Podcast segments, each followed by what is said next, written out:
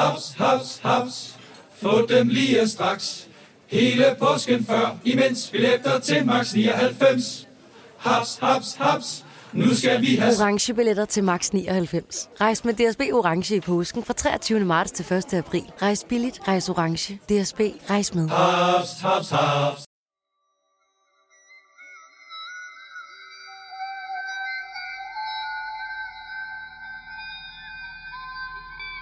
Helle havde et pænt smil.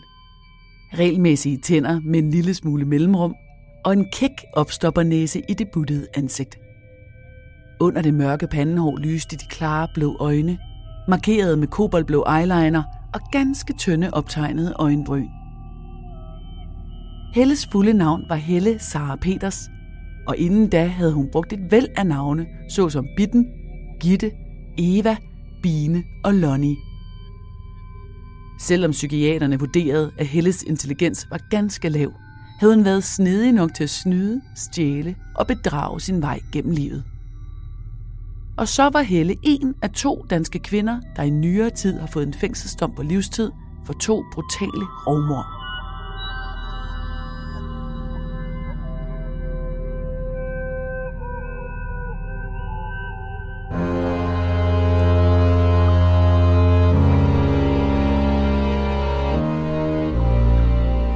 Du lytter til Mor i Nord. En podcastserie om nogle af de mest opsigtsvækkende drabsager fra Norden.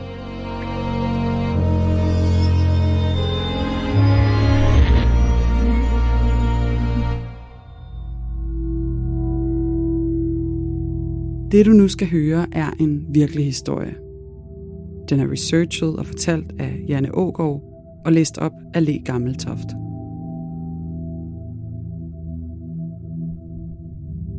Det her er en genfortælling af sagens fakta, som de har været gengivet i andre medier.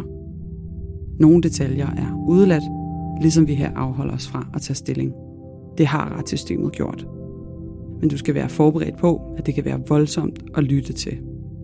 Ikke mindst fordi det handler om rigtige menneskers liv og død.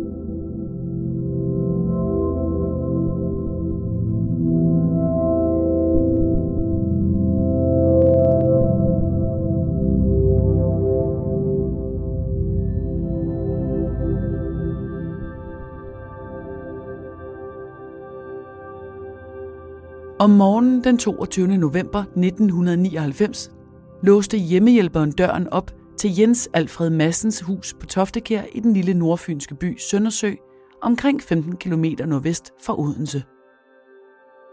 Jens Alfred var 82 år gammel, for længst pensioneret og diabetespatient. Men hans gode humør fejlede ikke noget, og han var en venlig og imødekommende ældre herre. Men denne morgen blev hjemmehjælperen mødt af et frygteligt syn. Jens Alfred Madsen lå død på badeværelsesgulvet med et blåt reb om halsen. Han havde også dybe sår i halsen, og det så ud til, at han både var blevet stukket med en kniv og kvalt med rebet. Nogen havde dækket hans ansigt med en pude. Hans gebis lå pænt i et glas med vand ved siden af håndvasken. Fundet af den dræbte pensionist blev starten på en grum efterforskning, der afslørede et farverigt og dybt kriminelt persongalleri. Da kriminalbetjente fra Fyns politi ankom til huset i Toftekær kort tid efter, mødte der dem et virvar af spor. Huset var gennemrodet, men der var ingen tegn på indbrud. Låste skuffer og skabe var brudt op, og på køkkenbordet havde nogen efterladt et par glas og en blodig urtekniv. Der var masser af blodspor rundt omkring, men alt tydede på, at Jens Alfred var dræbt i badeværelset. Den dræbte var kendt som en mand med et anstrengt forhold til skattevæsenet. Han havde masser af kontanter gemt rundt omkring i huset, for uden en samling sjældne frimærker og gamle mønter. Kort tid inden havde han udfærdiget et testamente, hvor langt størstedelen af hans millionformue gik til dyrenes beskyttelse. Efterforskerne begyndte at danne sig et overblik over vidnesudsagn og potentielle mistænkte. En nabokone havde set en yngre kvinde ved hans hus dagen inden, og teleoplysninger viste, at han havde modtaget et opkald fra en adresse i Skårup på Sydfyn.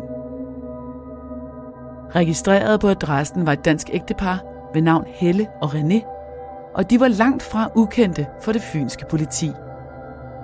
René var invalide pensionist efter en blodprop og sad i kørestol, så han var næppe involveret.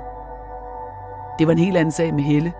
Hendes far var slagter, og hun havde arbejdet på slagteriet i sin fritid og vidste, hvordan man håndterede knive. Og hun havde et længere strafferegister. Helle havde tidligere arbejdet som escortpige, og hun formodedes derfor at kende en del mænd i lokalområdet. Måske kendte hun og Jens Alfred hinanden fra den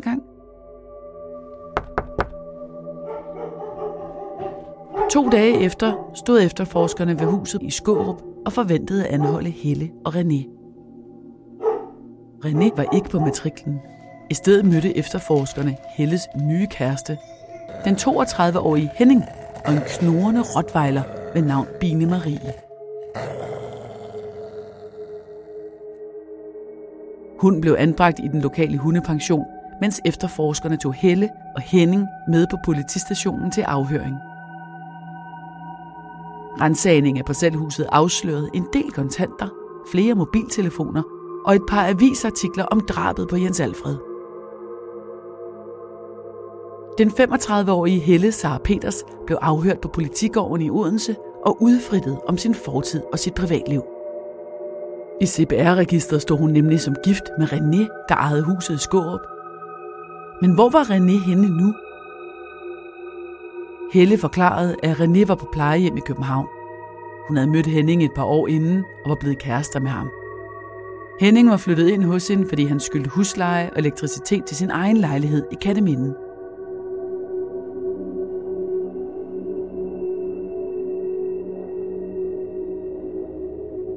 Helle og Henning gik hurtigt til bekendelse om rovmordet på Jens Alfred på grund af de mange fysiske beviser. Der blev for eksempel fundet 20 koster i Helles hjem, som var blevet taget fra Jens Alfreds hus.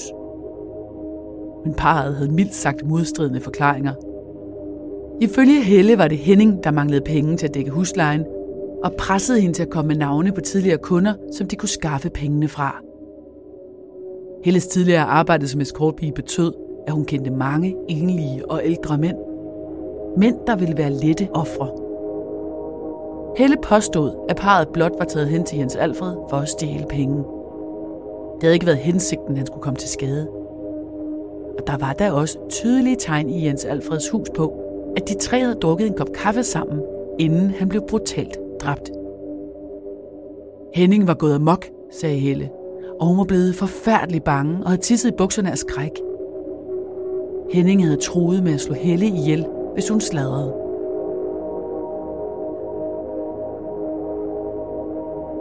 Forklaringen for kæresten var ikke overraskende helt anderledes. Henning forklarede, at Helle havde forsøgt at kvæle den ældre mand med et ræb, og da det ikke lykkedes, hentede hun en kniv i køkkenet og væsede. Jeg har sgu ikke været slagter for ingenting. Jeg ved godt, hvordan man afliver et svin inden hun stak pensionisten i halsen.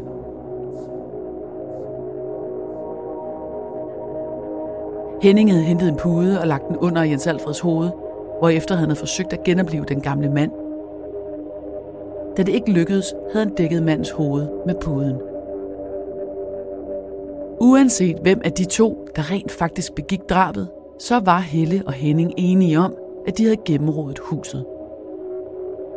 Bagefter havde de fjernet beviser og gjort rent for at slette eventuelle spor. Beløbet, de endte med, blev senere opgjort til over 700.000 kroner. Oveni kom en lang række effekter, såsom de værdifulde frimærker og de gamle mønter, som blev fundet hjemme hos Helle. Tøjet, de havde haft på, havde de smidt forskellige steder. Det lykkedes politiet at sikre sig flere beklædningsgenstande som bevis.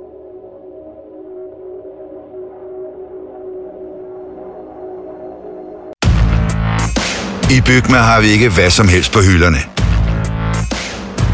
Det er derfor, det kun er nøje udvalgte leverandører, du finder i Bygma. Så vi kan levere byggematerialer af højeste kvalitet til dig og dine kunder. Det er derfor, vi siger, Bygma. Ikke farmatører.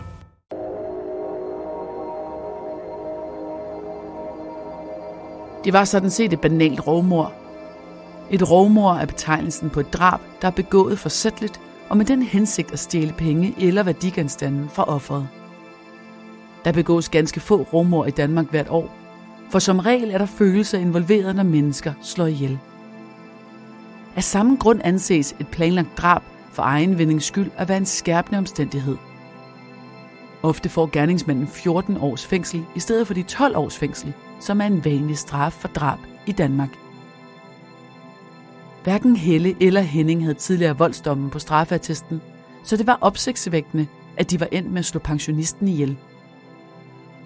Overskrifterne i aviserne spillede på Helles fortid som eskortpige, og på den kynisme, der lå bag drabet.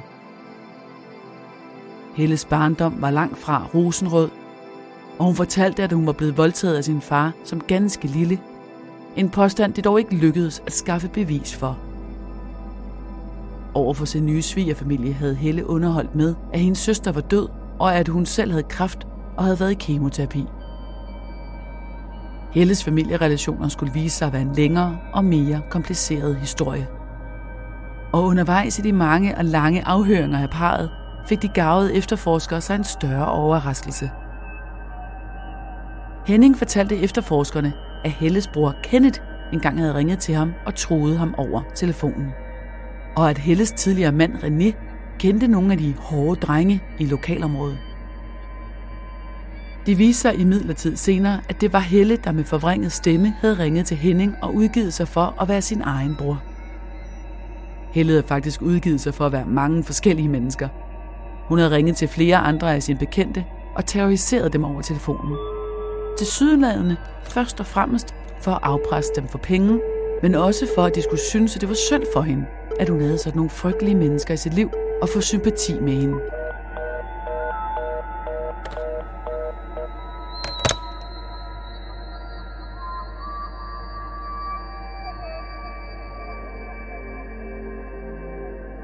Afhøringsrapporterne hobede sig op hos Fyns politi, og efter nogle måneder afviste Helle at sige mere. Politiet fik et tip op, at hendes tidligere kæreste, Karl Marius, var indlagt på psykiatrisk afdeling, og måske ville fortælle mere om hende og Henning. Deres forhold var mildest talt anstrengt. Karl Marius havde overfaldet flere kvinder før, og han havde på et tidspunkt sat ild til Helle og Renés redskabsskur og carport. Men Karl Marius kunne også fortælle, at Helle tidligere havde foreslået, at de to skulle besøge Jens Alfred sammen og slå ham ihjel, fordi han gemte penge i madrassen. De to havde faktisk også besøgt Jens Alfred, der havde taget godt imod dem og serveret kage og kaffe. Karl Marius havde ikke nændet at gøre den gamle mand noget, og de tog afsted igen til Helles store vrede og fortrydelse. Et kig på Helles fortid afslørede et komplekst spind af løgne. Helle havde lige så mange telefoner, som hun havde aliaser. Hun fortalte de mest utrolige historier for at få andre mennesker til dels at give hende penge, og dels få ondt af hende. Hun påstod blandt andet, at hun havde født tvillinger, og havde flere forskellige forklaringer på, hvad der var blevet af dem.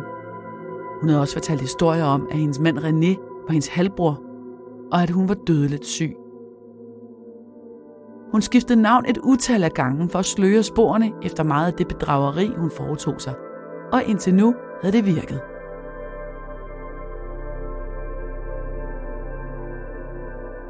Men politiet havde længe undret sig over den invalide husbund Renés fravær.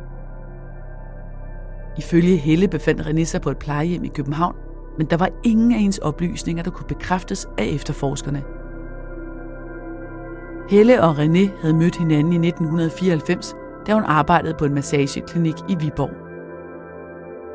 René var 13 år ældre end hende, og efter tre blodpropper var han blind på venstre øje, lam i venstre side og bundet til et liv i kørestol.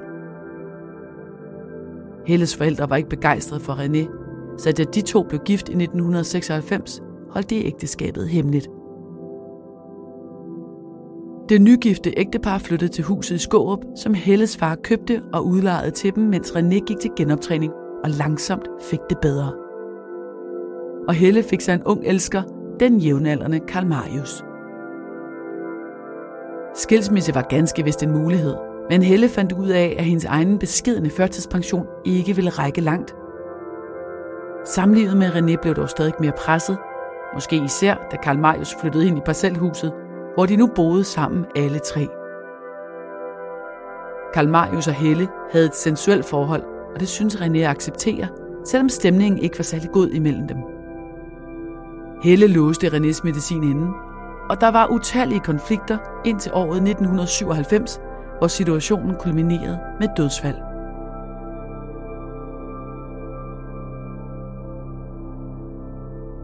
Mens Helle sad i fængsel i Odense arrest og nægtede at tale med efterforskerne, skrev hun et selvmordsbrev, som hun afleverede til personalet. I brevet beskrev hun, hvordan René var blevet slået ihjel to år tidligere. Helle gjorde ikke alvor af sin trussel om selvmord, men hun lod sig senere afhøre om drabet på René. Drabet skete i august 1997. Der havde længe været dårlig stemning i det umage bofællesskab i parcelhuset i Skårup. Og da René en dag havde væltet en kop kaffe og vrisset af Helle, havde Helle og Karl Marius besluttet sig for at få fred for ham, som Helle senere fortalte i retten. Helle lagde en stor bunke beroligende piller på bordet foran René. Hun vidste, at han ville spise dem som bolcher. Da han døsede hen, slæbte Karl Marius ham ud på badeværelset og holdt ham fra næse og mund, indtil han var død. Derefter slæbte de hans lig ud i garagen. Her hævde de tænderne ud på ham med en knivtang for at gøre identifikationen sværere. De diskuterede længe, hvad de skulle stille op med livet, men de endte med at tage tøjet af René og grave et hul i haven, hvor de begravede ham. Få dage efter lagde de fliser på stedet. Her lå livet altså, indtil politiet gravede det op efter Helles forklaring to år senere.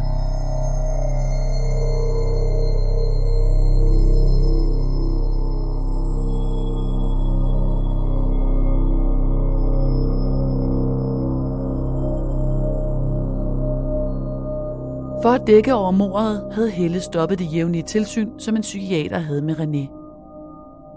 Hun ændrede hans navn flere gange ved at skrive falske fuldmagter, for at undgå, at han blev registreret i RKI som dårlig betaler. I mellemtiden oprettede hun både kreditkort og benzinkort i hans navn. Hun hentede også troligt Renés lægeordinerede medicin på apoteket og hævede hans pension på 9.500 kroner hver måned.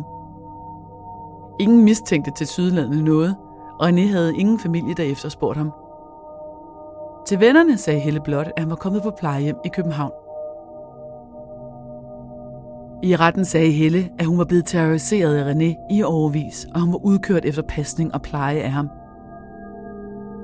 Men det var en historie, ikke mange andre kunne bekræfte. I det hele taget skiftede vidneforklaringerne fra Helle med lynets hast, og hun og ekskæresten Karl Marius var ikke enige om ret meget andet end at beskylde hinanden.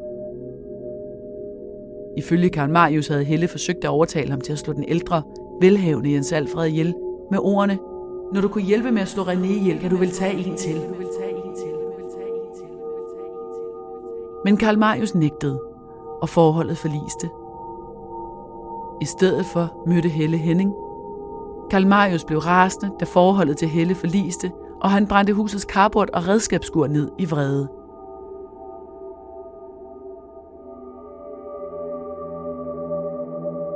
I januar 2001 stod Helle, Karl Marius og Henning anklaget i Østerlandsret. Helle havde to tiltaler for drab, en for usømmelig omgang med lig, og utallige for bedrageri, dokumentfalsk og tyveri. Karl Marius og Henning var tiltalt som medhjælper i hver deres drabsag. Mentalerklæringen for Helle placerede hende intelligensmæssigt ganske lavt og omtalte en opvækst med omsorgssvigt og en grundlæggende personlighedsforstyrrelse. Hun udvikler let afhængighed af andre, og samtidig virker hun kontrollerende. Hun er grundlæggende selvusikker, tryghedssøgende og præget af negativt selvbillede. Hun er ansvarsfralæggende, idealiserende, dramatiserende og har svært ved at skelne mellem løgn og sandhed.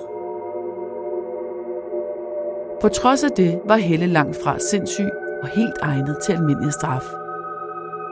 Statsadvokaten ønskede livsvarigt fængsel og kaldte Helle for dødsens farlig. Men nævningerne gav hende 16 års fængsel og fandt hende skyldig i alle anklager. Karl Marius fik 12 års fængsel for drabet på René. Henning blev frikendt for drabet på Jens Alfred, men fik 4 års fængsel for røveri. Kort tid efter ankede anklagemyndigheden Helles straf, og få måneder efter fik den medhold i højesteret Dommen blev skærpet fra 16 år til livstid.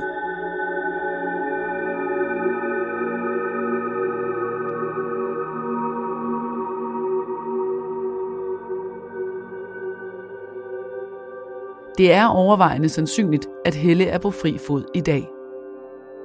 Det er 21 år siden, hun blev fængslet, og da langt de fleste livstidsfanger får bevillet prøveløsladelse af Kriminalforsorgen efter 12, 14 eller 16 år, er hun nok udsluset og tilbage i samfundet. Hvilket navn hun går under i dag, ved ingen.